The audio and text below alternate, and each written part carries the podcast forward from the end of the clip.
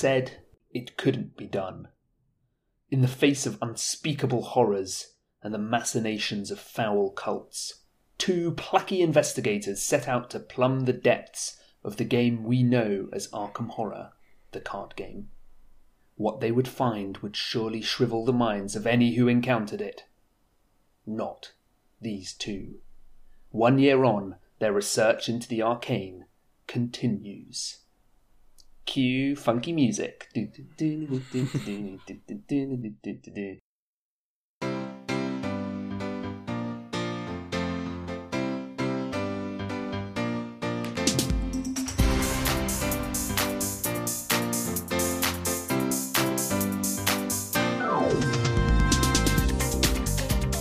You're listening to Drawn to the Flames special one year episode extravaganza. I'm your host Frank, and today, shocking no one and delighting everyone, I'm joined by.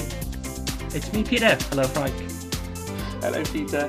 Maybe I was too excited there. I felt like I was yelling. Yeah, I just I was happy to let you going, keep going for. I, I'm not sure if I'll leave in me doing the music or if I'll edit that out and put in different music. Oh wow, I that'll be missed exciting. a really good opportunity in our card draw episode. Do you remember when we got to the final faction and I yelled, It's the final faction? I should have added on final countdown music at that point. Yeah, man, that, would have been, great. really good. I should have just made the effort. Anyway, so this, as you can tell, listener, is an episode all about things I failed to do in the editing suite.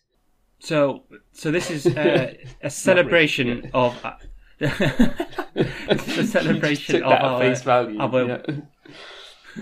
Our, our, one year doing this podcast, and this is Yeah. uh, how many episodes will this be?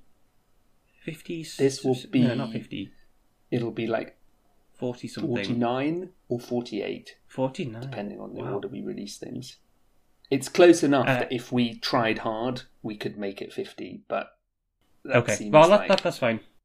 Well, let's keep this in the episode. Listener, would you prefer that you got a load of episodes all in one go, or would you like the slow drip feed of fortnightly or monthly?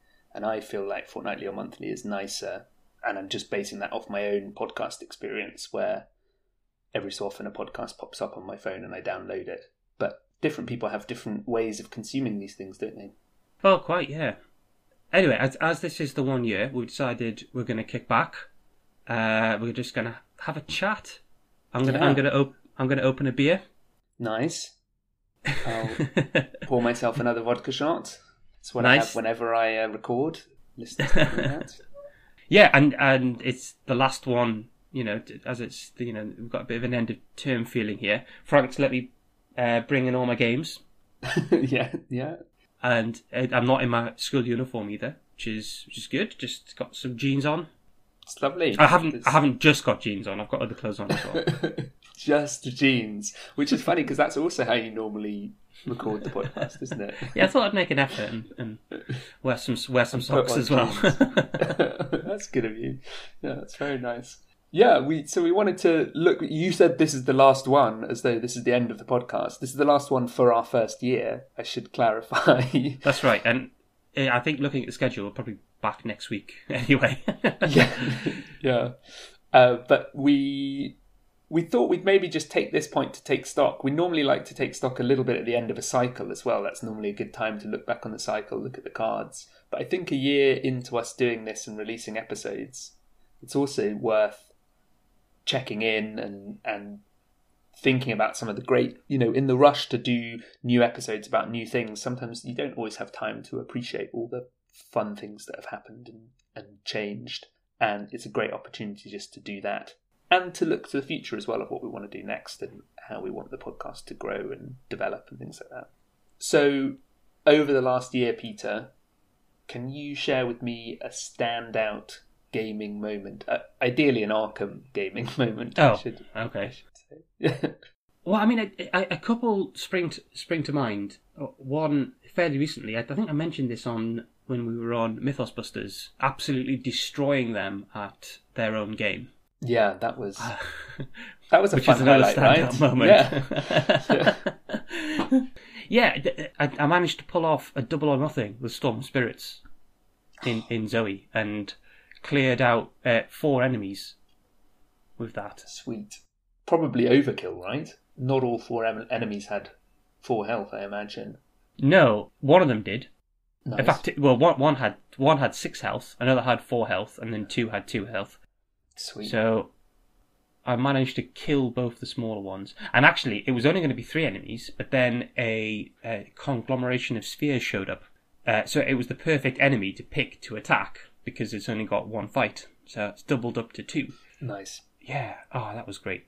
That's really nice. That was like the dream that when we when we announced that card, we almost didn't want to dare hope that you could double or nothing Storm of Spirits because it just seemed so powerful and got the confirmation from Matt that that did work.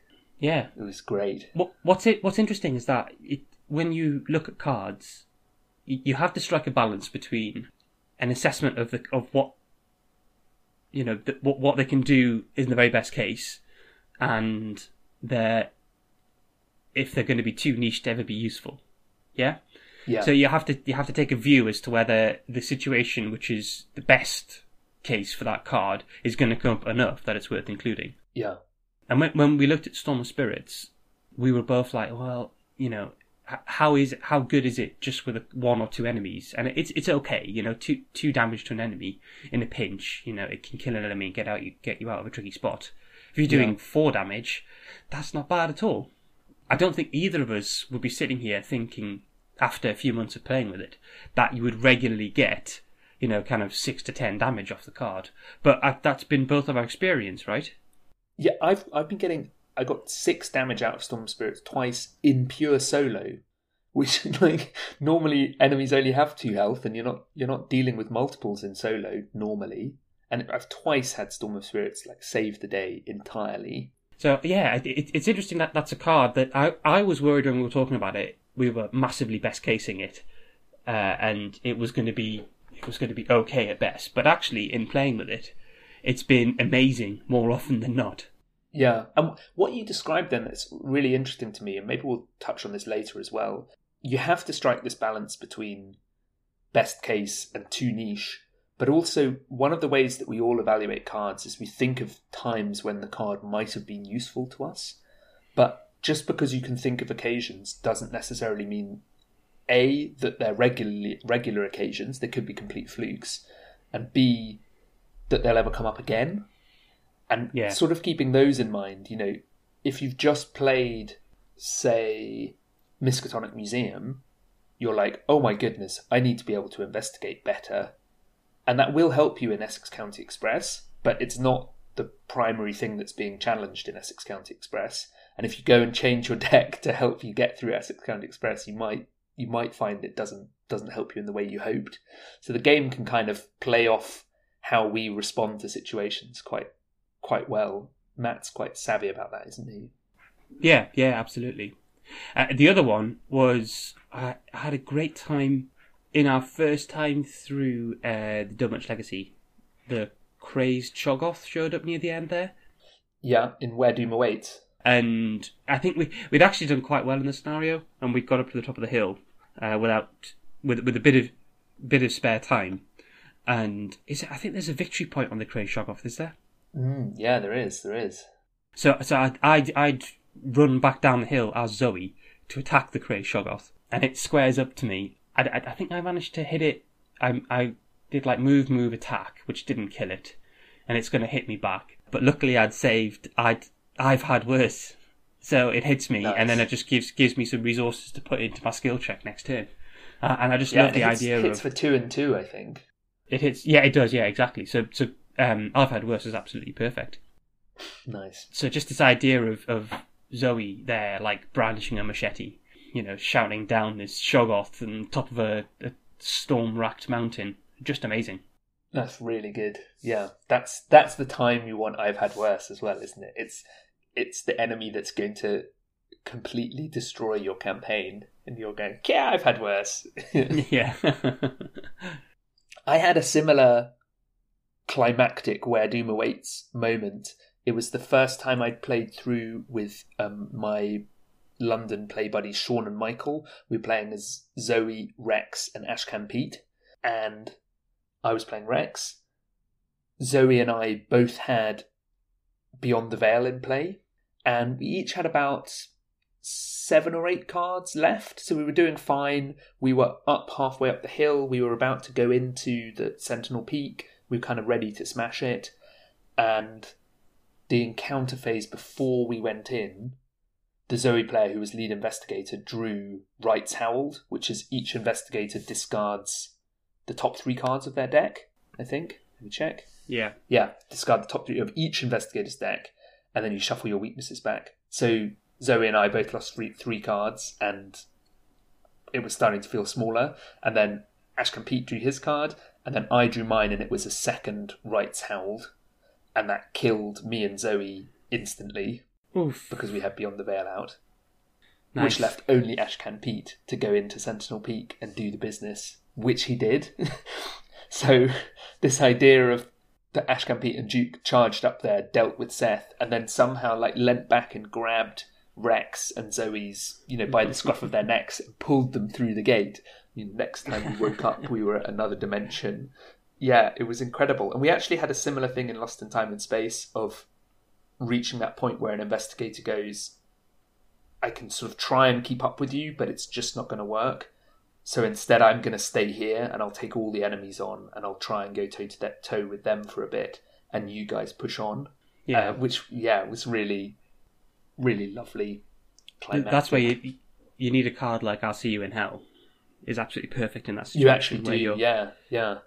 So, so what about uh, an overall campaign highlight then from the past year? Wow, that's a really good question. Thank you, Frank. That's very kind of you. Yeah, yeah, I'm going to say not as good a question. Yeah, um, in terms of moments where I've really seen us as players really rocked on our heels, I think the first interlude in Carcosa with that choice, Lunacy's Reward, is one of the most wonderful times I've had in a game where you're not even playing. It's just there's this branching path ahead of you, and yeah, I've seen people end up talking about it like quite fiercely about what should or shouldn't be done. And as we're playing through Carcosa, you know, not finished Carcosa yet, but we're starting to see the ramifications of that decision. And I'm really glad that the way that Lunacy's reward is structured, it really does encourage you to think quite carefully about what you want to do because it will actually have a really long reaching effect on the entire Carcosa campaign. So yeah, that for me, seeing people get really heated over that decision has been was really rewarding. Yeah, yeah, yeah, yeah. That, that, that, that's great. If I can say one tiny other one, Go on, please do. doing the first live play, the Roland through the core set live play, uh, getting absolutely thrashed in Midnight Masks and managing to pull that back from the brink and killing Umordoth in the third scenario in the Devourer below. Like to do that on mic and share that with the community was really nice as well. I mean, I've I've defeated Umordoth before, but I don't think any of the victories have felt quite as sweet as that. Yeah. How about you? Brilliant. Uh, I mean, there's a couple similar ones for me. I, I just think the first time we started Lost in Time and Space, Oh yeah. that was really good. And I, I think there's a real sense when you go into Lost in Time and Space with the enemies, uh, like you, you sort of feel like every one of the enemies could have been a boss in the very first scenario. Mm, yeah, yeah. Uh, or, or, or one of the really nasty enemies, but here you're just, you know, you're eating them for breakfast. Yeah. There was a bit. I should have mentioned it in our standout gaming moment, but we, we had a section again. In fact, it was the game after uh, Zoe faced down the crazed Shoggoth, where Daisy managed to get her way to the edge of the universe. What's it called? The edge of the universe. There's the edge of the universe and there's the tear through time. It's And I the can't edge of the. remember. It's the, the edge, of the universe, is the second one. Yeah.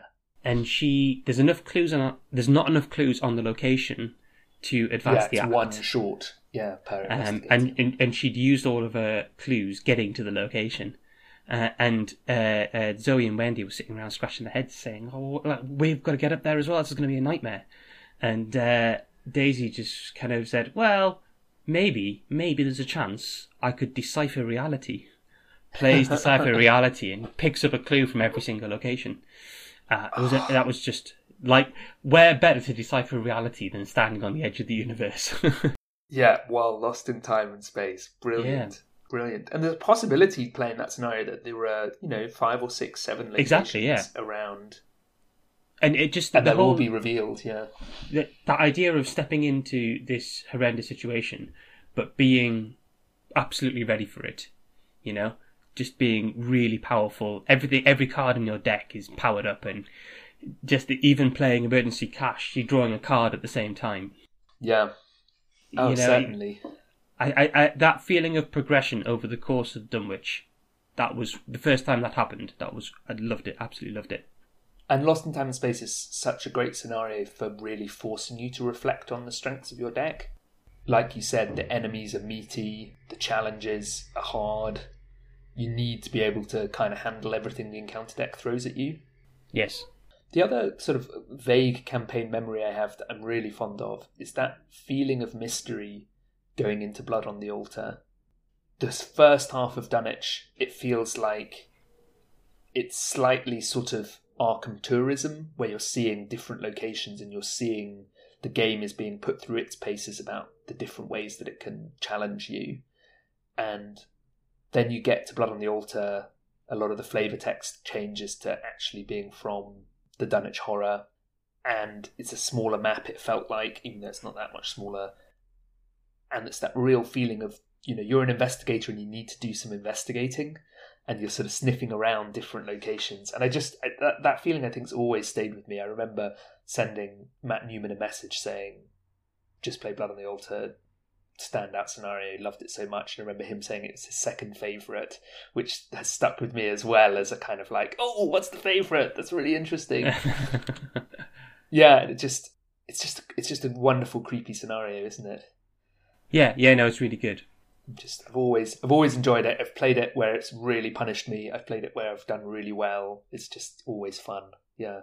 I suppose it's one of those nice tasty moments as well where towards the end there are, there is a branching path and seeing new players don't, not knowing what to do kind of facing that decision is always really interesting because there are a lot of clues in the text about what different options might lead to Yeah, it sort of forces the players into role play decisions. Oh well, you know, I'm going to do this. Yeah. Let's drill down a bit more. Have you had any cards that you've become particularly fond of? They could be encounter cards or player cards over the last year. Are the cards that you come back to and you think, oh, that's a goodie. Oh man, uh, a lot. Yeah. In the recent first look, I mentioned Shortcut. I still think Shortcut is one of the most beautiful, simply designed cards. I love that it always comes with the threat of pushing a buddy into a problem. Just Yeah, yeah, sort yeah. There's sort of the, the implicit threat to it, which I really enjoy. And it just, it's a card that if you can reward holding on to it, it, it rewards holding on to it. If you can manage to hold on to it, you're always going to get a nice little zing move, either a move with an enemy engaged or getting the fighter where they need to be. Yeah, it's lovely. it, it's quite often the answer to a problem. Shortcut. Yeah, You'll be sitting there thinking, "What the hell? What do we do now?" And then the answer is, "Ah, someone plays shortcut." And it, it's it's often the f- the first question I ask if, Does if anyone have in, shortcut? in a jam. yeah. Ed, oh, does Yeah. someone does someone have shortcut? yeah. Usually no, but yeah, it, yeah, it's it's a great card. I mean, we've talked about a lot of the ones I liked already, like the kind of Brother Xavier. Always liked Brother Xavier and Fire Axe. Yeah. Well, we, you've not mentioned either of those cards yet. I'm glad you you have. Well, there was those a period of time where they were the, the MVP, weren't they? Yeah, MVPs. yeah, absolutely. I, I, and I've done it again in, in more recent campaigns I've played. I've picked up Brother Xavier, and he's great. Um, I really like calling in favors. I think that's a great card A very powerful new card. Yeah. for for a newer card. I really like Uncage the Soul as a new card. Yes, I think it's really fun. it's really satisfying. I don't know why it's any better than Emergency Cash, but it just is. I like it. a, test of will. I also really like. Mm, yeah, that's I just really think nice. that there's something about it, and something about the the weight of it, where it's exiled, feels it feels very serious. Yes. Speaking of like that which, we've not yet seen the Rogue Encounter can- cancellation card. No, no, we haven't. Yeah, it'd be interesting to see if and when we get that.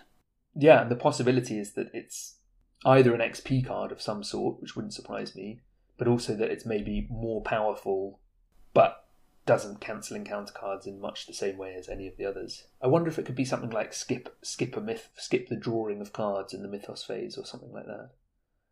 For some high cost for six XP or something like that. I, I feel like it would do something with your resources as well, so it might take some of your money or something like that. Maybe? Put resources on top of the encounter deck until there are too many to be able to draw a card because it's too heavy. yeah, could be. Yeah, so you need enough resources to, to be able to weigh down the encounter deck. Yeah, I'd be interested to see what happens there. So one of the things I wanted to look at, because it's you know as as we said, it, there's a it's a kind of little party atmosphere here in the Drawn to the Flame office. Yeah, exactly. I picked some of my favourite flavour texts. Great. Do you have any feelings on flavour text? I will quote the flavour text of Defiance back to you. No. oh no, you, you can't do that because that's one of my favourite ones. yeah, it's one of my favourites too. That's actually it, it's a useful contradictory card. I love it. I think it's a brilliant flavour text. I, I would almost be inclined to go back and listen to the first look where I go, "Oh, it says no," you know. yeah. So, so we haven't talked ever about flavour text, I don't think, except for occasionally reading it out. Yeah, I, I, you read it out, of course, on your first look episodes. What, what do you think makes good flavour text? Wow, good question. Mm, is it a good question? Yeah, it's yeah, it is. Thank you. I I think the shorter and better, the shorter the better for me. Broadly speaking, like if if it can be sort of seven or eight words, that's normally the sweet spot. A good yeah. example though, like I, I do like the world building ones as well. So field work has a bit of a world building one, an inspiring presence with the kind of comment about Leo Anderson. I like those where you get get a bit of a nod to a specific investigator, and you think, oh, okay, that's that's interesting. But I also, it's, yeah, it's nice when the there's a, li- a li- there's a little thread for us to pick up and then follow. Like it was, I found this in some of the other LCGs that there's there's little breadcrumbs, you know, drop yes. drop, drop yeah. throughout the flavor text. and You can follow it, and you, you get a you get a story underneath all, all those characters which are invoked, and actually have you know the people I feel quite strongly about them, despite the fact there might be less than a paragraph worth of text connected to them. Yeah, and incidentally, on that, when I play now, most of the time I play with people, we read out the flavor text on locations before we move into it. And then when we flip the location, we read the flavor on the other side out so that people hear it. And it's like it, it doesn't help help for speed gaming. Obviously, when I play by myself, I maybe don't do that as much. But it becomes such an immersive thing as part of the kind of atmosphere of the game that I I do really enjoy doing that and enjoy everyone. You know, you're not just saying, "Oh yeah, I'll move here." You're actually saying where you're moving to and and give it like sort of. It's like everyone becomes the game becomes the games master and provides a little bit of color for whatever you're doing. I, I like that a lot. Yeah, I, I, so go um, on. Tell me some. Tell me some of your favorite flavor text. Well, I, have got several. There's, there's quite a few I like. I, for me, like you say, uh, less is more. I think is is good. We could make this into a game. I was going to say a game. Oh, so I read out the flavor text and you tell me what card it's from. Yeah, I've seen your list, so I probably will be able to guess them. But yeah, all the ones I've picked are quite obvious, obvious as well. What we could even do is you read them out we'll pause for a second to give the listener a chance to name it, and then. Okay. Oh, that's a good. Yeah, I like that. I like that. Well, I, th- these are just some some ones I've picked, and and actually, when you, you see them, they tend to be ones that are put a little bit of a smile on your face. uh, so I'll, I'll start off with this one. One of my favourites. Uh, Don't worry, I have this completely under control. As as we one. both know, that's from Overzealous and I think that yes, this this yeah. it's I think it's a good pairing of of art and text as well, and it's almost meta. I, I've been in a situation where I've been sort of you know drawing heavily, and someone saying, "Well, be careful, you don't draw your your weakness." You, you, don't worry, don't worry. I've got this completely. Oh. Yeah. I've just drawn overzealous. yeah, yeah. and then suddenly a, a, a, situation you were on top of becomes becomes horrendous. Yeah. So yeah, I, I, I like that a lot. I think that's good. It's a really good one. Yeah. We, have already talked about Defiance just Just just no.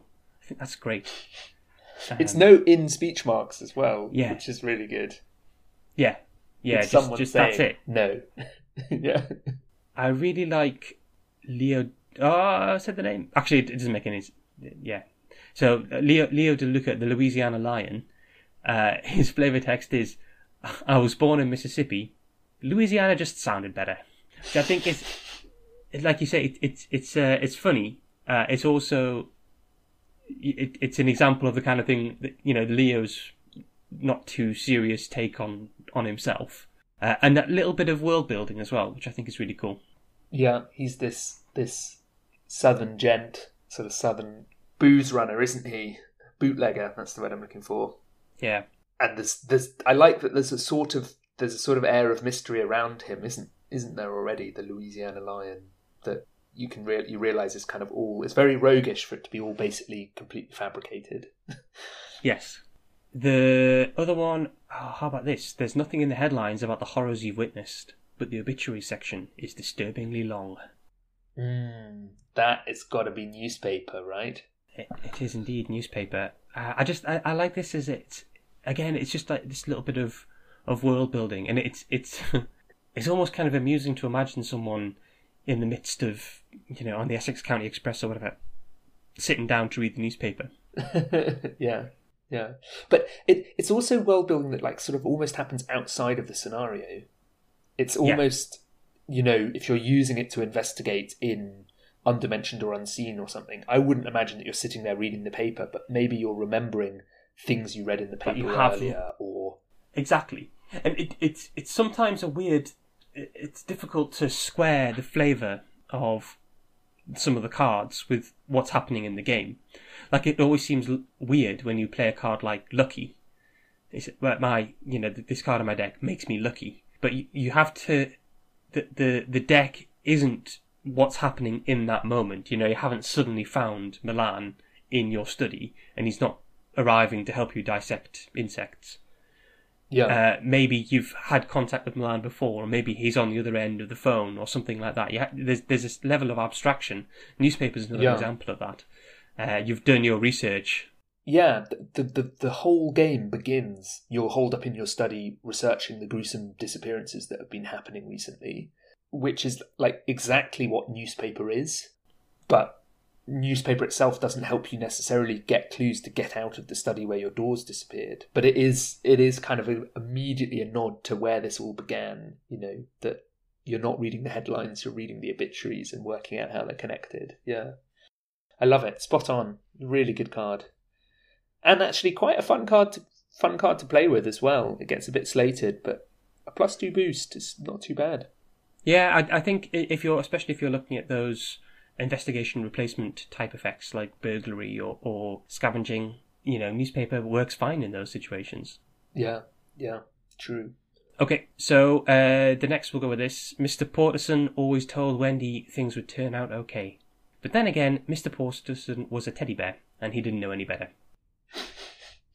So this, this is cherished keepsake. I, I like it. Again, it there's it just makes you smile a little bit, imagining, uh, you know, Wendy clutching Mr. Porterson, but being perfectly aware that he is only a teddy bear. But it also it, it it's quite sad in a way. Is Wendy this is is uh, one of the things Wendy held most dear, uh, and yet the the horrors of the mythos and the things she's endured has led her to to believe that he is just a teddy bear. There's nothing special about him. He's not going to help protect her.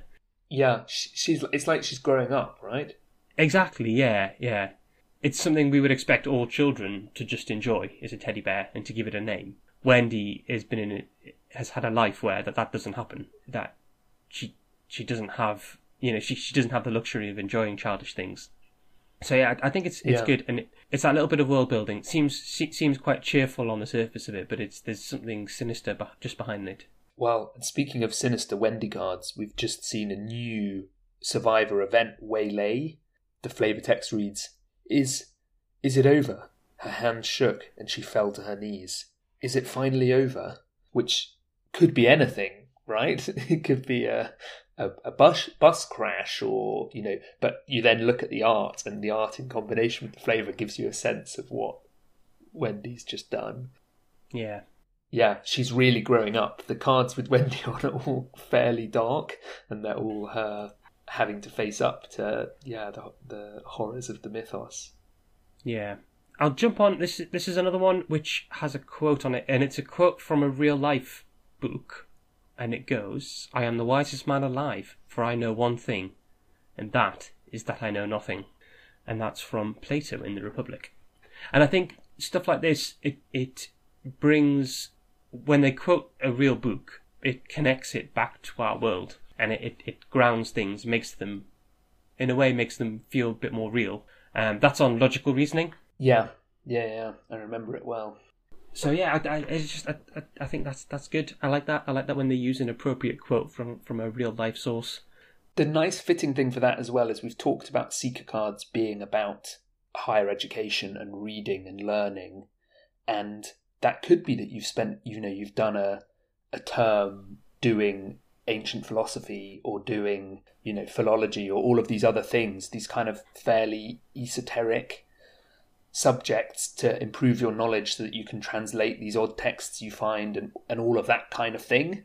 And it's like if you've learnt Latin and learnt Greek to help you with your arcane studies, you also probably would have read some Plato because it's quite a good thing to learn to read in ancient Greek. Yeah, so it sort of fits in with the world building as well. Yeah, and then just just a couple more I want to mention briefly. I know I've banged on about flavor text for a while. the flavor Well, text just- episode. a, a, a brief mention to Dark Memory, which is no, not again. Uh, which Is exactly how you feel every time you see Dark Memory. every time I see it, yes, you're never ever happy to see Dark Memory. You draw and you're like, oh no, not again. And but I think it's probably it's less severe for us to draw it than it is for Agnes to experience it. Mm. So yeah, I, I like that. It's a, it's it's a bit like overzealous in that it's what you say when you draw the card, which is cool. Yeah, yeah. And then just one final mention for I think my favourite flavour text in this cycle and most of the last cycle. Uh, he flicked open the lighter and made his peace, and that's on. I'll see you in That's hell. got to be. I'll see you in hell. Yeah. yeah, I just like the the the idea of it. It, it perfectly captures the flavour of that card uh, and the the hopelessness of the the Arkham mythos. Someone just there in a in a puddle of gasoline with the monsters closing in on all sides, and he just thinks to himself, "I'll see you all in hell." Flicks open his Yeah. lighter, and that's it. It just really really cool, really evocative. And the nice thing about that is that similarly, you have to make your peace that you're getting a physical trauma. So there is that lovely little. The flavor text is mirroring what you as the player feel. You're making your peace when you're deciding, okay, I'm going to play I'll See You in Hell. And yeah, there's a lovely little, little uh, sort of, yeah, mirroring between how you feel as a player and how the investigator feels, where they're like, let's do this thing. Wicked card. Yeah, really good. That's my little BuzzFeed style list of seven bits of flavour text you wouldn't believe. However many I did. I can't remember how existed. it was. Yeah. Listener, if you guessed all of those before we said the names of them, send us a self congratulatory message that we will read and be happy for you. I know that um the Whisper in Darkness, Cameron, he does flavor text competitions, or he has done in the past to win copies of stuff on his YouTube channel, which are normally quite fun, trying to do them without going and looking at Arkham DB and finding out the answers. So what what deck can run Cherish Keepsake, Defiance, I'll See You in Hell, Logical Reasoning, Newspaper, and Leo DeLuca? Have you built a Lola deck yet? With those I have not in. built. I haven't built any Lola. Flavor decks. You- Lola. You, you have built Lola though, haven't you? I've built one yesterday that I'm about to play today. Yeah. I've gone for Guardian, Seeker, Rogue this time. Just Interesting. weird. Uh, How do you think that's yeah, going to I'm play? looking forward to trying it. Well, this one is now a, Chance Encounter Lola, which I haven't tried yet. Uh, not Chance Encounter, um, Calling in Favors Lola. So that's going to be interesting. And I would like to try to call in favors into Xavier as a thing. And then I can ca- kind of run support for the entire team, soaking up damage for people. Very cool. So that's the plan. I need to get a couple of experience to do that. But yeah. So, are there any other decks in particular you've had a lot of fun with this year? Oh yeah, Was that a good question? I'm trying not to say that. Yeah. Uh, I've been really enjoying the Ceph deck. The, probably by the time this comes out, I will have recorded some more Ceph live because I think that's a case of where I've really worked quite hard at trying to tune the deck to do what I'd like it to do, and I've also learnt how to play it better. That's obviously part of the challenge. I think is getting getting good enough to actually pilot a kind of tricky deck. Mhm. Um, and I'm really enjoying playing Akachi in our four player through Carcosa. Like she's she's not had a good run of it, but it's a really fun deck and she's quite versatile. It's lovely when things start to come together and you've you've got Rite of Seeking and Shriveling down and you feel kind of mighty. You know, nothing can really faze you Yeah. and I love how she she grows within each scenario. So you start out and you have you're sort of you're back to square square one where you don't really have any you're sort of defenseless and, and then as the turns progress you're like okay now I'm starting to pull things together this is good this is good so yeah I'm really enjoying playing Akachi she's good fun how about you Well, I mean, several stuff, especially over the past year. I actually think my Minh deck that I'm playing through Carcosa is some of the most fun I've had. I think that is maybe because she fits in really well into the, the overall team. you can really feel like you're useful as Minh can't you Yeah, absolutely. Yeah, you, you, you feel you feel like you're contributing, um, even if you don't do stuff directly. I mean, you find the odd clue, but pitching in those skill cards constantly that feels that feels awesome. Uh, just everyone else benefits from you, especially when you've got analytical mind down as well. Literally everyone oh yeah benefits from you by pitching in skilled cards all over the place. Yeah. She's been such a great example of like there are so many ways to play her. So someone might Yeah. say they've had fun with her, but they might be playing a completely different Minh from the one I've played. And I, I really like that. It, it was such it was so weird when I first read her. I just didn't know what to make, or what kind of deck to build with her. And actually, I'd, actually, I'd probably, if I sat down to build a Minh deck, I'd, I'd feel a bit lost still. Uh, I just my deck is developed, and I'm like, oh right, I see what she can do well. You know that she is this support character with some other other skills as well. Yeah, Yeah. Friend of the show, Benjamin, has just been building a Minh deck. He's the person who gave us our amazing logo. Thank you, Ben, always. And he said to me, Well, what should I do? And I I wrote some options of what routes he could go if he wanted to.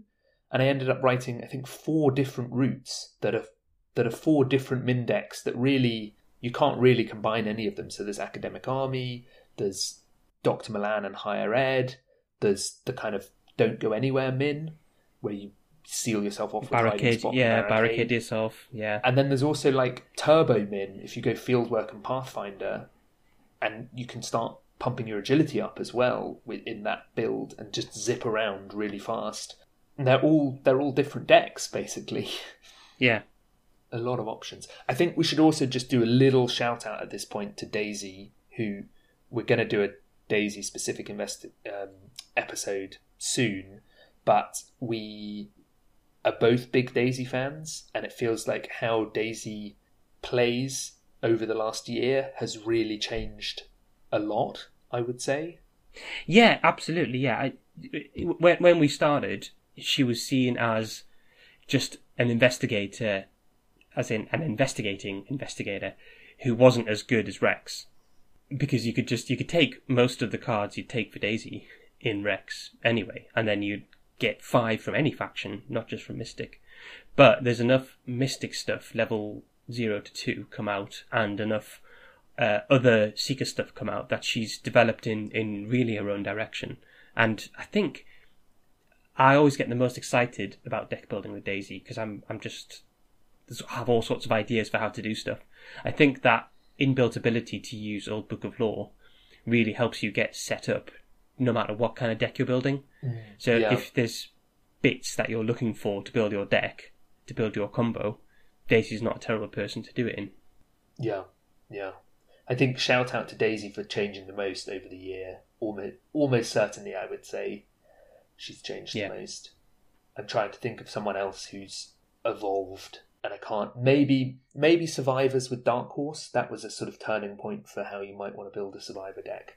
Yeah. But beyond that, I think I think she's the one who needed more support around her willpower. I mean, I remember about a year ago, people were saying that she was the least good investigator, not the worst, Yeah. but she just she just. I think Scott from Mythos Busters said, you know, there is someone who's going to come tenth at the Olympics. They've still done really well, but they are they are last at the Olympics, and that was Daisy for him, not Skids. Yeah, I, I think the other thing I really like about her, I, we need to do a Daisy episode at some point. We do, yeah. I really like that she is feels like the most thematic character. That she, she's a librarian at Miskatonic University. She, she's a character lifted directly out of a Lovecraft style story. yeah, it's easy to, to buy into her character, isn't it, and her backstory. Thinking about Daisy as well, the the other thing that's really been interesting is one of the things I've really enjoyed over this year is how other people, so not you or I, have found their experiences of different investigators change as the game has grown and as their play experiences have grown. I've really enjoyed meeting people in London who play now regularly. You know, I think big shout out to my friend Sean who we met through this game and, and we're a kind of hopefully building a little London hub for Arkham Horror. And particularly the people online, the Discord channel, Facebook and Twitter, the people who write in and say, Oh, I had this experience with this investigator, or Oh, I never thought I could do X or Y with them, but now I can. And I think that you know, anyway, I think I would have been involved in the community even if we weren't doing this podcast. But I think doing the podcast, putting something out there, and seeing how people want to talk about that and be, you know, want to keep the conversation going has been really touching and gratifying. Uh, and it's meant that I've also wanted to go and do things on Arkham DB, which means I've learned new things there. And yeah, it's it's felt really nice to be a part of a community and to encourage a community to be positive about the game. I think I think it's easy online to to slip into criticism and negativity. And one of the things that's really touching about this game is that because it because the game can beat you up anyway, it's worth being at least a little bit chipper because you you may as well be. And it, yeah, finding people in the community who who think, well, you know, you'll get tentacles every so often, but that's not the end of the world is really nice. So yeah, It, it's it's a different feel to a competitive card game, where you you look for opponents uh, and people to share share deck building advice with, and then you, you go to tournaments or whatever. Uh, it's a very different feel to that because there's not really the competitive aspect to it.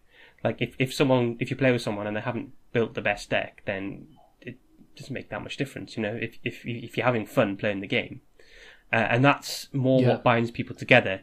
People are enjoying playing the game. Uh, there aren't people Yeah. who are desperately trying to win at all costs, which is a perfectly valid way to play a competitive card game. yeah. People come to the competitive card game through a desire to win. I guess I guess what I'm trying to say is that the, the community is, is bound together by wanting to have fun playing the game. Absolutely, and we're, we're because it's cooperative, we're all sort of on the same page about how we have fun playing the game. And just speaking about that very briefly, one thing that we've talked about for year two of Drawn to the Flame is that we would like to have Drawn to the Flame events. Probably the first one in London. It's slightly based off my experience of going to the Invocation event and thinking there's a great opportunity here for getting people together to meet new players, to build more of the community. And so we've started talking about that, listener. Um, Peter and I haven't got any further details to share with you yet, but it's something that we'd like to aim to do to run a couple of events nominally by us, but really just to give people a chance to turn up, play the game, meet some new people to play a couple of standalones with. Maybe I'll try and uh, organise a Labyrinth of Lunacy 12 player. I've done one of those already, so I've got a bit more of a sense of what it entails. And that could be a nice way of kind of giving back to the community. So if that sounds like your cup of tea, keep an eye on us on Facebook um, because I'll probably put things there, or you know, send me a message. You know all the ways to reach me, and it's something that might happen down the line. That's one thing I'm looking forward to. What else are you looking forward to in terms of Arkham and what you want to play next, Peter? Well, aside from the obvious of finishing the Car- Carcosa campaign, Mm, I'm really yeah, looking forward to. Well, yeah, and then once you've finished it, we can play it again, and uh, Yeah. try and uh, there's. I, I like the idea of playing back through when we know what's going to happen, at least on a particular strand, uh, and then trying to tweak our decisions in order to get a, the best path through. If you see what I mean, or just Yes, exploring some yeah. exploring some of the other options. I think would be really good. Uh, the other thing I'm really looking forward to is the return to Night of the Zealot. Is that what it's called? Yes. You return That's to Night of the called, Zealot. Yeah. Uh, which is, in case people didn't see this, that that Fantasy Flight Games are doing uh, an upgrade pack to the core set campaign, which adds various new options, tweaks the difficulty, I guess, uh, adds new encounter cards, that kind of thing. So yeah, it would be great to play back that through with my the group I played the very first campaign with, with our same investigators. I think we did Daisy, Wendy, and Roland Okay. Yeah. and just just compare our experience now to our experience what a year and year and a bit ago when we did the core core set campaign. That would be really good. You almost, I mean, it depends how well you can remember playing it that first time, but you almost want to play the normal core and then jump straight into Return if you haven't played normal core recently. I mean, I play it fairly regularly, so I feel like I know it well. Yeah, I'm really excited Yeah. about that as well. I remember how it ended the first the, the first time, which was us running off and leaving Wendy to die. wow, even more of her backstory. And of course, she didn't die because that's why we've got all of these other cards explaining about how she's toughened up. Yeah. Yeah, it's, if you don't know, it's a 66 card pack. And then it also comes with a box that should fit all of your core set card um, sets in it. So you, you can kind of have the core set in a single box with dividers for all of the sets. And then of those 66 player cards, we think that 20 are uh, 66 cards in total 20 are player cards so that's potentially two cards per faction and you get two of each and then that leaves 46 cards for the three scenarios. So uh, around 15 or 16 cards for the scenario. So that means you'd maybe take out an encounter set for one scenario and put in a new encounter set that's maybe more thematic or has harder enemies and treacheries. And it looks like you're also going to remove some of the locations. And it also looks like some of the act decks or agenda decks are changing. So it's it's not an entirely new campaign but it is a kind of tweaking and redoing of the campaign do you think we'll get something like that for Dunwich or do you think it's too big Oh, I have no idea. I, I think one of the things is in uh, the the Return to Night of the Zealot or the Night of the Zealot, it the encounter cards are quite generic across it. I think we when we saw the news, we'd mentioned one of the things that there isn't is that th- there's not a cult of Umôrdhoth in the last scenario, and you, you pick at random one of the four four gods from the core set campaign. So it's Cthulhu, Shub-Niggurath, uh, Yog-Sothoth, or Hastur. the other Yeah, one. Agents of Hastur. Oh, you said it. Take a horror. Oh no! God, I said it. Yeah, and and, and it's so it's almost like is it Umôrdhoth at all because it's one of those gods is secretly controlling it, or have those cultists just turned up to the party as well? Uh, it feels quite generic. So having a dedicated cult of Umôrdhoth, yeah, I think that, that's quite cool. But it, we've seen in the cycles the whole cycle is tailor made for that story anyway. So I don't I don't know. Maybe a diff- I mean I'd say a difficulty tweak they could do, but we can already change the difficulty by changing the bag and changing the scenario cards. Yeah, I, I I don't think it's something I necessarily want for Dunwich because, or for any of the eight scenario campaigns because I'm I'm sort of you know we're, we're seeing cards from that cycle be given XP versions anyway in Carcosa, and yeah, exactly as you say, you can you can tweak the the difficulty already fairly high. You know, play on expert. You can have a, a good run for it. You can add an ultimatum as well. Have no elder sign or something like that Yeah, and yeah, that punishes you. I think also if if if they wanted to offer a storage box for Dunwich, Dunwich is gigantic compared to the set, and that for me then the price starts to escalate to a point where I can't necessarily buy in. But maybe that's just me. Maybe I need to toughen up. Cool. In a word, how are you feeling about Drawn to the Flame and the state of this game? is is that to me? Mhm. Was that to our Yeah. Great. There you go. That's a word. Good word. Yeah, I hoped you'd say overzealous, but uh, Oh, I should have said overzealous. thank you very much for listening to this. If Or- you want to get in no. touch with us, we're drawn to the flame on Facebook, we're drawn to the flame on Twitter, and we're drawn to the flame podcast at gmail.com. Peter, how can people get in touch with you? Uh, I'm Unitled everywhere, so that's U N I T L E D. I'm on uh, the Arkham Horror LCG Reddit. I'm on Discord. I'm on Twitter. Uh, so yeah, say hello. And I'm FB, that's EPH underscore BEE on Twitter, and I'm around the place as Zooey Glass and Zozo. And finally, just wanted to say that we wouldn't have been doing this for a year if you weren't listening to it, because if we had no listeners, we probably would have shriveled up and died a long time ago. So our final thank you has got to be you, the listener. Whether or not you've got in touch with us, just the fact that you've taken the time to listen has been wonderful. And yeah, thanks very much for bearing with us. Thank you all.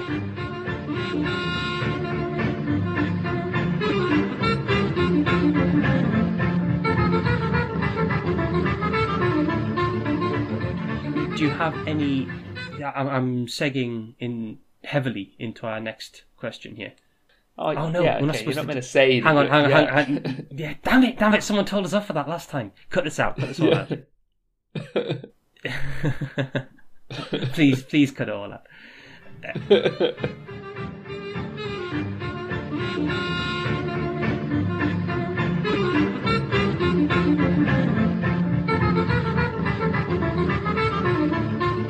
I think I'm rambling a bit.